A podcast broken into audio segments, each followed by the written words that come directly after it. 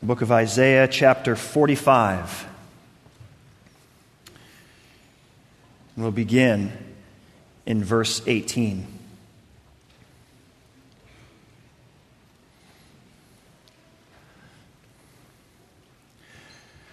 For thus says the Lord, who created the heavens, He is God, who formed the earth and made it. He established it. He did not create it empty, He formed it to be inhabited. I am the Lord, and there is no other. I did not speak in secret in a land of darkness. I did not say to the offspring of Jacob, Seek me in vain. I, the Lord, speak the truth. I declare what is right.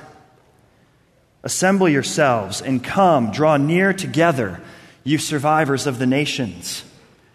They have no knowledge who carry about their wooden idols and keep on praying to a God that cannot save. Declare and present your case. Let them take counsel together. Who told this long ago? Who declared it of old? Was it not I, the Lord? And there is no other God besides me, a righteous God and a Savior. There is none besides me. Turn to me and be saved, all the ends of the earth. For I am God, and there is no other. By myself I have sworn, from my mouth has gone out in righteousness a word that shall not return. To me every knee shall bow, every tongue shall swear allegiance. Only in the Lord it shall be said of me, are righteousness and strength. To him shall come and be ashamed all who were incensed against him. In the Lord, all the offspring of Israel shall be justified and shall glory. This is God's word. Let's pray. Father, I ask now that you would bless the preaching of your word. And I ask that you would help me be faithful to it. And that as a result, your people would be strengthened and encouraged, and others would come to know the joy of your salvation for the first time. And I ask it in Jesus' name. Amen. I am the Lord, and there is no other chapter 45, verse 5. There is none besides me. I am the Lord, and there is no other. Verse 6. Surely God is in you, and there is no other. No other God besides him. Verse 14. I am the Lord, and there is no other. Verse 18. There is no other God besides me, a righteous God and a Savior. There is none besides me. I am God, and there is no other. Verses 21 and 22. Ten times in this chapter alone, we read that the Lord is God and there is no other. Just let that sink in. Ten times in one chapter. It's like the biblical equivalent to a praise chorus being repeated over and over and over again. Verse 1, chorus. Verse 2, chorus. Bridge, chorus two times. Chorus four, four more times. It's relentless. I am the Lord, and there is no other. I am God, and there is no other. What are we supposed to make of this? Well, I think Charles Spurgeon was on the right track when he once asked his congregation Would you lose your sorrow? Would you drown your cares? Then go, plunge yourself in God's deepest sea.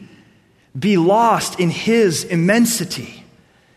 And you shall come forth as from a couch of rest, refreshed and invigorated. I know nothing which can so comfort the soul, so calm the swelling billows of sorrow and grief, So speak peace to the winds of trial as a devout musing upon the subject of God. I agree completely with that. And so that's what we're going to do. We're going to, as he says, muse for the next minutes together upon the subject of God. For that is ultimately what, or better, who this text is all about. Ten times in this chapter. I am the Lord. I am God, and there is no other. And my prayer for you this morning is that as we do, as we plunge ourselves into God's deepest sea, into who He is, as He's revealed in His Word, in this Word, my prayer is that you would experience that great comfort for your soul. You would experience a penetrating calm come over you in your many sorrows, that you would experience a profound inner peace in the midst of your various trials. Whether that happens again for you in a fresh way today or it happens to you for the very first time. I am God, and there is no other. Now, I don't assume that everyone here, simply because we're in church, embraces this idea. Religious relativism, big word, religious relativism, the idea that all religions, all faiths are equally valid paths to God and are therefore good, or slight change, at the very least, the idea that each person can have their own religious convictions as long as they keep them private and don't try to convert others. Either shade of that religious relativism is the cultural air we breathe, the ocean we swim in, from weeknight sitcoms to royal coronations. It also seems to be thriving inside the church, not just outside. According to one Barna study from 2021, 64% of self identified Christians believe that all religious faiths are of equal value. And 66% believe that having faith, subjective faith, matters more than the specific faith one pursues. And percentages among self identified evangelicals, more specifically, are only marginally smaller. So you, you might be here this morning and you wrestle with the idea that there is one true God. Or you might be here this morning and you already know you disagree with it. People attend church for all kinds of reasons. In any case, if that's you, I'm glad you're here. I'm glad you're here.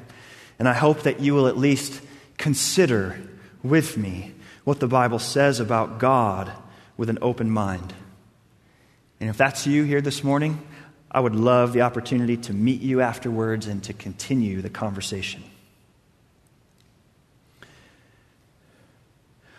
Why make such a big deal about this? You might be sitting there thinking, what's the big deal? Why can't we just ha- be happy with the fact that most people in the world are religious in some kind of way? Well, that's a fair question. But it's a big deal because it comes with eternal consequences. To believe that all religious faiths are of equal value or that one's personal subjective faith is more important than the object of that faith is to lead oneself and others away from the only hope of salvation, the only hope of healing in its ultimate sense, which is what we all long for. Right? That's what everybody longs for. But that's how the logic of verse 22 works. So look there. The Lord says, Turn to me and be saved, all the ends of the earth, for I am God and there is no other. In other words, the reality of the one true God grounds the reality and the only hope of salvation. Salvation is found in no one else, says the Apostle Peter, preaching in Jerusalem in the early days after Jesus ascended back to heaven. Salvation is found in no one else, for there is no other name under heaven given to mankind by which we must be saved. Yes, this is exclusive in one sense, but it need not be offensive or threatening. To the contrary, Isaiah 45 shows us that it is actually good news.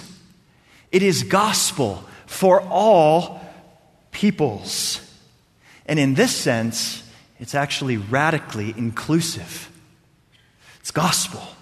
The one true Creator God to whom the whole world is accountable has spoken, and He has revealed Himself not only as Creator, but also as Savior.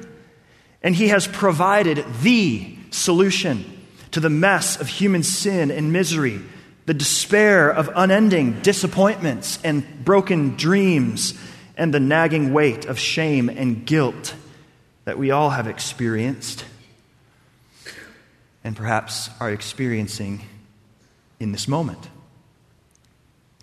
And He's offering this solution to you this morning, free for the taking. He's offering Himself. Turn to me, says the Lord, and be saved.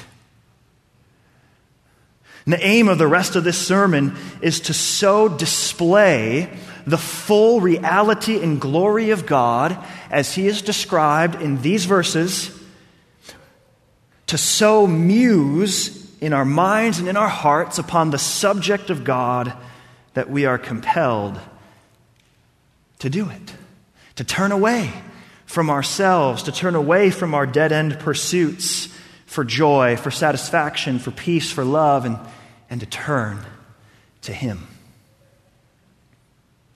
So, specifically, our focus will be on three facets of God's identity, who He is, that are emphasized for us in this passage. Three facets of God's identity. Number one, He is the Lord, all, all caps, the Lord, the covenant God of Israel. Number two, He is God, the creator of the world. And number three, he's the Savior of people from all the ends of the earth. That's where we're going. First, he's the Lord, the covenant God of Israel. Just look the beginning of our passage in verse 18. For thus says the Lord. We're introduced to him this way right from the beginning. Thus says the Lord. That title, that name occurs throughout the passage, a total of six times verses 18, verses 19, verse 21, 24, and 25. And in each case, it's in all caps L O R D. Now, what does this mean? What does this signify? Well, first, it refers to the personal name of God as he revealed himself to Moses in the burning bush in Exodus chapter 3.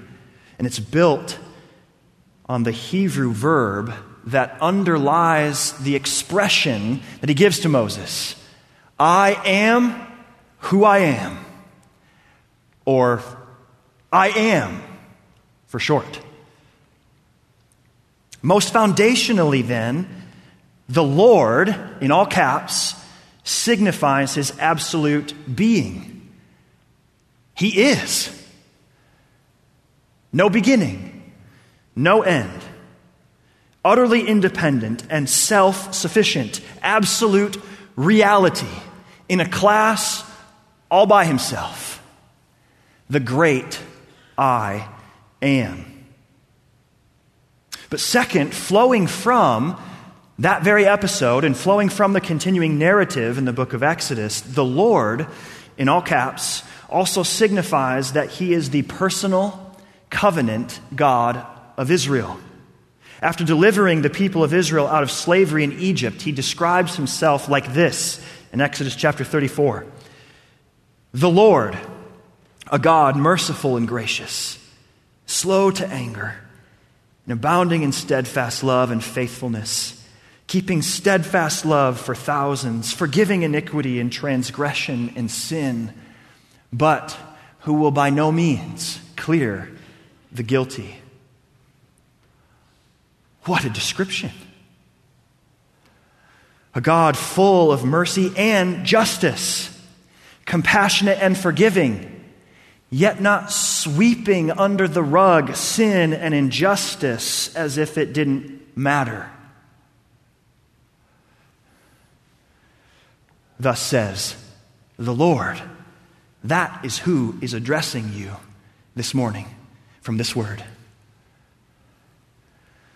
Not a mere force, not simply the idea of transcendence, not a vague higher power, not the spark of the divine within us, but the personal, all sufficient Lord, the covenant God of Israel, full of justice to right every wrong and full of mercy to forgive every repentant sinner. Behold our God, the Lord. And second, not only is he the Lord, the covenant God of Israel, he's also God, the creator of the world. Notice verse 18 again. For thus says the Lord, who created the heavens, he is God, who formed the earth and made it. He established it. He did not create it empty, he formed it to be inhabited. You can see here Isaiah goes out of his way to emphasize, before the Lord actually starts speaking, the fact that Israel's God, the Lord, is also the creator of the world. Did you notice the pileup of creation language there? Created the heavens, formed the earth, made it, and established it. You can't miss it. The point is that Israel's Lord is also the world's creator.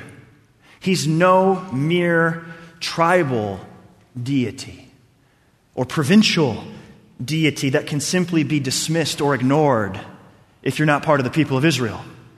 He is God over all. There is no other.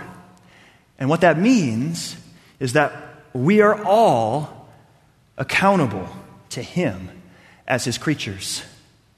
No exceptions.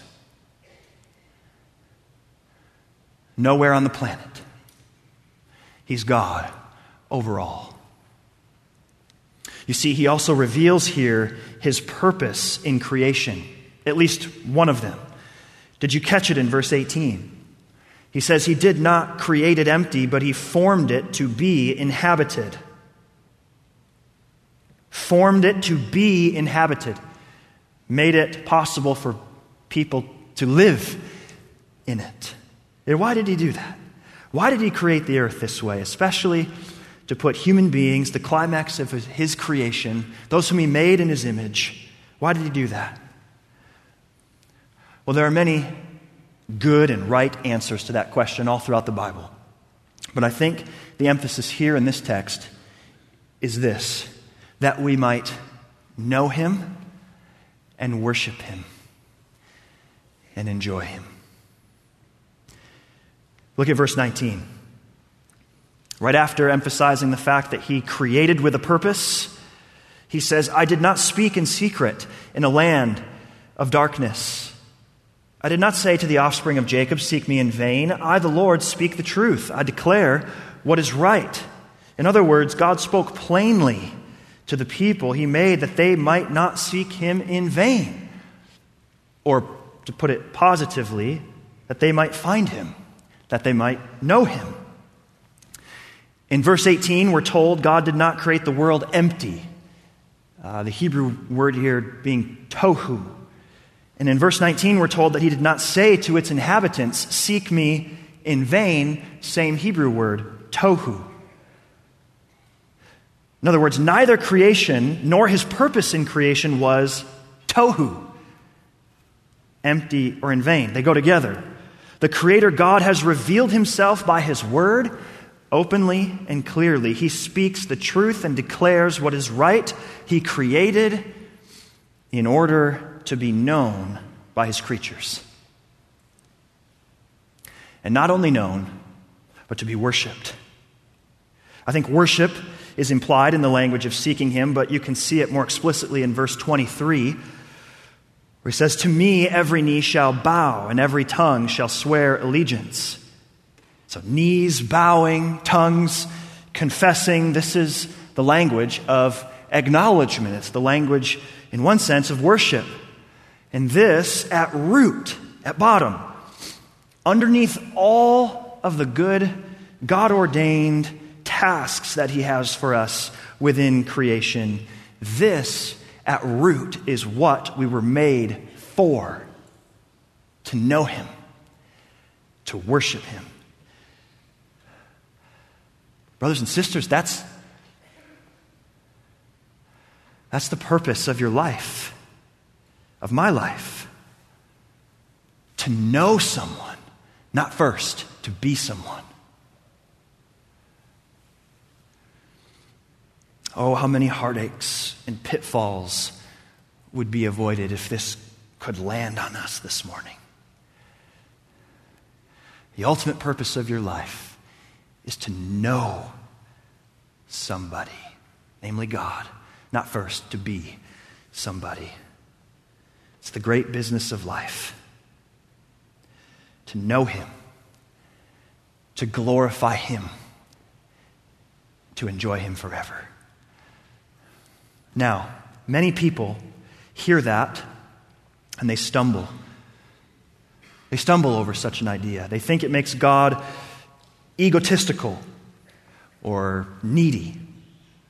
If God created us to know Him and worship Him, so the argument goes, then it must be because He needs our worship and praise to be complete. And the needing of praise from creatures to stoke a fragile ego is the sign of an egomaniac. Or, as C.S. Lewis once said before he became a Christian, like a vain woman who wants compliments. Such a God would indeed not be worthy of worship. Now, there are many good responses that could be given to that objection.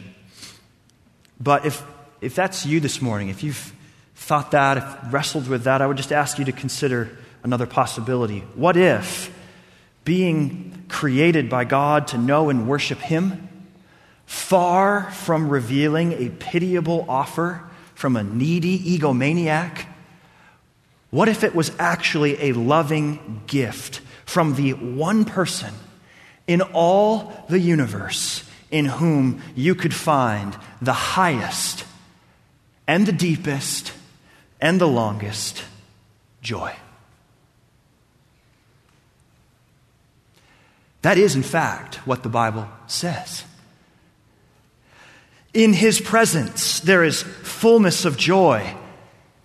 And at his right hand are pleasures forevermore. And that's precisely what Lewis eventually came to see himself that God, in pursuing, even commanding our worship, is at the same time pursuing the fullness of our joy. He is not egotistical or needy in creating us to know and worship him, He is love. He is love. But this immediately raises a problem. For we all know deep down that we don't seek God the way we should. Many in this world outright reject Him and are not saved at all. Others are saved and yet still fail in loving Him as we ought. The story of humanity is the story of idolatry of exchanging the glory of God for other things, especially the person in the mirror.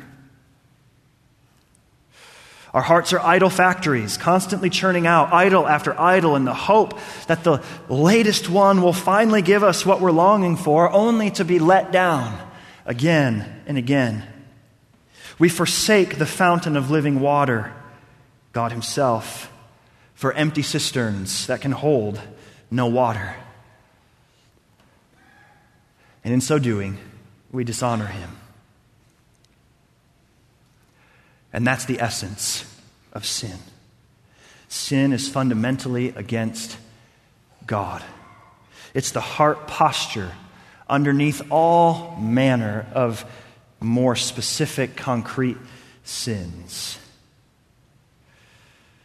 Look at verse 20 with me.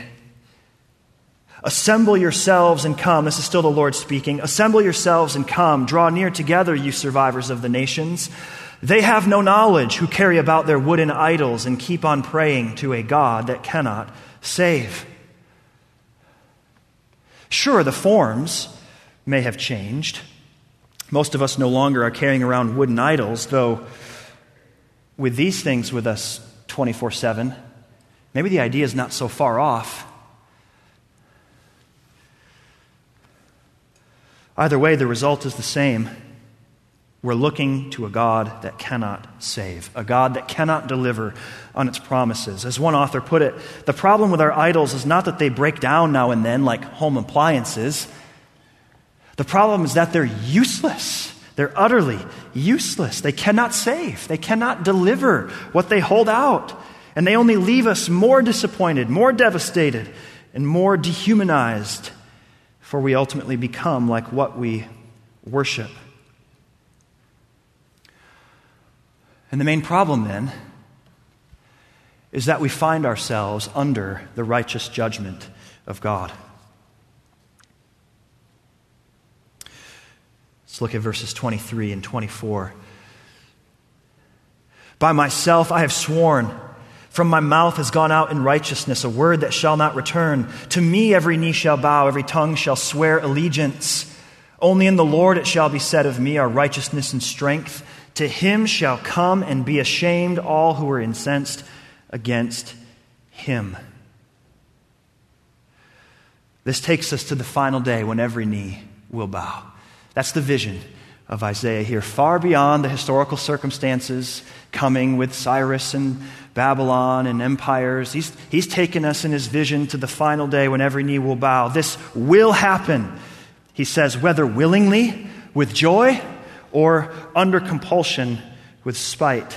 Everyone will acknowledge the true God in one way or another. And so, if there remains in your life a settled opposition to God, a deliberate thanks but no thanks to your Creator, the result will be to appear before Him on the final day, and despite your resistance, you will bow the knee, you will publicly acknowledge Him, and you will be ashamed. Ashamed. Sounds like a Bible word. But what does that mean? Like what, what is the re, what's the reality of that? Well, in light of the rest of Scripture, just to be brief, it means ultimately facing the righteous wrath of God. It's His judgment on our sinful rejection of Him, what Jesus refers to as hell. Paul describes it in 2 Thessalonians like this suffering the punishment of eternal destruction or ruin away from the presence of the Lord. It's a horrific reality. We don't like to talk about it very much. It's horrific. And we need to feel it as such. If we don't, we will not open our mouths to share the gospel. And by our silence, we will truncate and trivialize that gospel.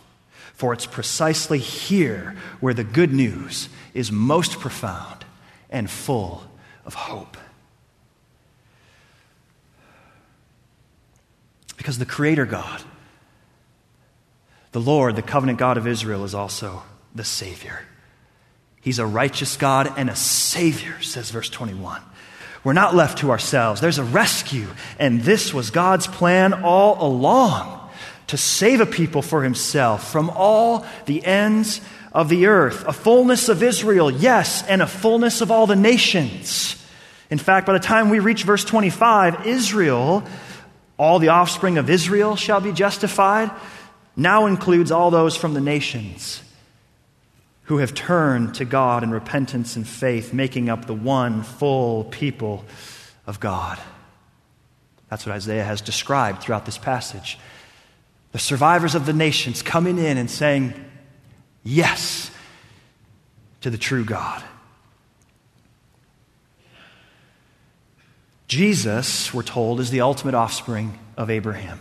He's the faithful human Messiah who succeeded in perfect obedience where Adam failed, but he is also the fully divine, eternal Son of God. And that's why Jesus himself can be identified as the Lord here of verse 23, to whom every knee will bow. Paul does this explicitly in Philippians chapter 2 in what one commentator called the most stunning identification of Jesus with the Lord, the God of Israel, and the creator of the world. After describing his humbling of himself and becoming a man and becoming obedient to the point of death, Paul exalts and he says, Therefore, God has highly exalted him and bestowed on him the name that is above every name, so that the name of Jesus every knee should bow in heaven and on earth and under the earth, and every tongue confess that Jesus Christ is Lord to the glory of God the Father. So Jesus is the Lord. And he endured the shame of the cross so we wouldn't have to endure the never ending shame of our sin. Here's how Isaiah himself, about 700 years beforehand, describes what Jesus endured for us. He was despised, shamed, and rejected by men, a man of sorrows and acquainted with grief. And as one from whom men hide their faces, he was despised, and we esteemed him not. Surely he has borne our griefs and carried our sorrows, yet we esteemed him stricken, smitten by God, and afflicted. But he was pierced for our transgressions, he was crushed for our iniquities.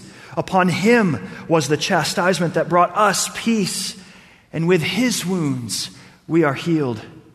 All we like sheep have gone astray. We have turned, every one of us, to his own way, and the Lord has laid on him the iniquity of us all.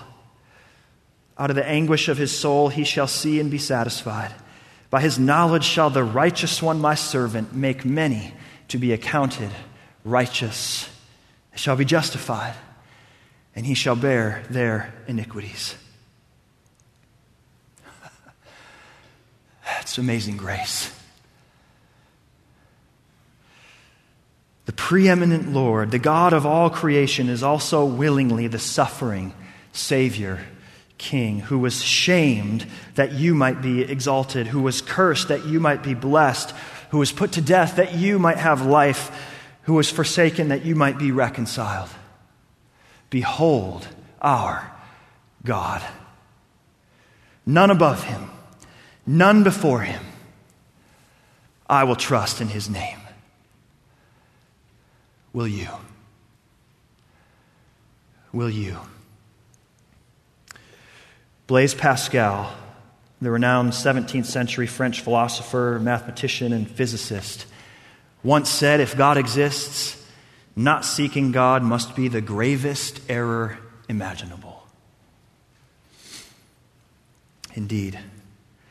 Run from him now, wrote J.I. Packer in his best selling book, Knowing God, and you will meet him as judge then and without hope. Seek him now, rather, and you will find him, and you will then discover that you are looking forward to that future meeting with joy, knowing that there is no condemnation for those who are in Christ Jesus. It's the Lord's offer to you. Turn to me and be saved, for I am God and there is no other.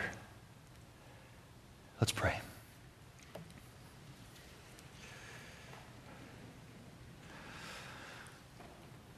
That is our heart's desire, Lord, that more and more here around the world, would turn to you and know the joy of salvation. Realize for the first time what they were made for and the depths and the heights of contentment and satisfaction that come into their hearts as a result. And I pray for those of us here, Lord, who know you. Oh God, increase our knowledge of you. Refresh us yet again this morning because we've seen you for who you really are. And we ask this in the precious name of Jesus. Amen.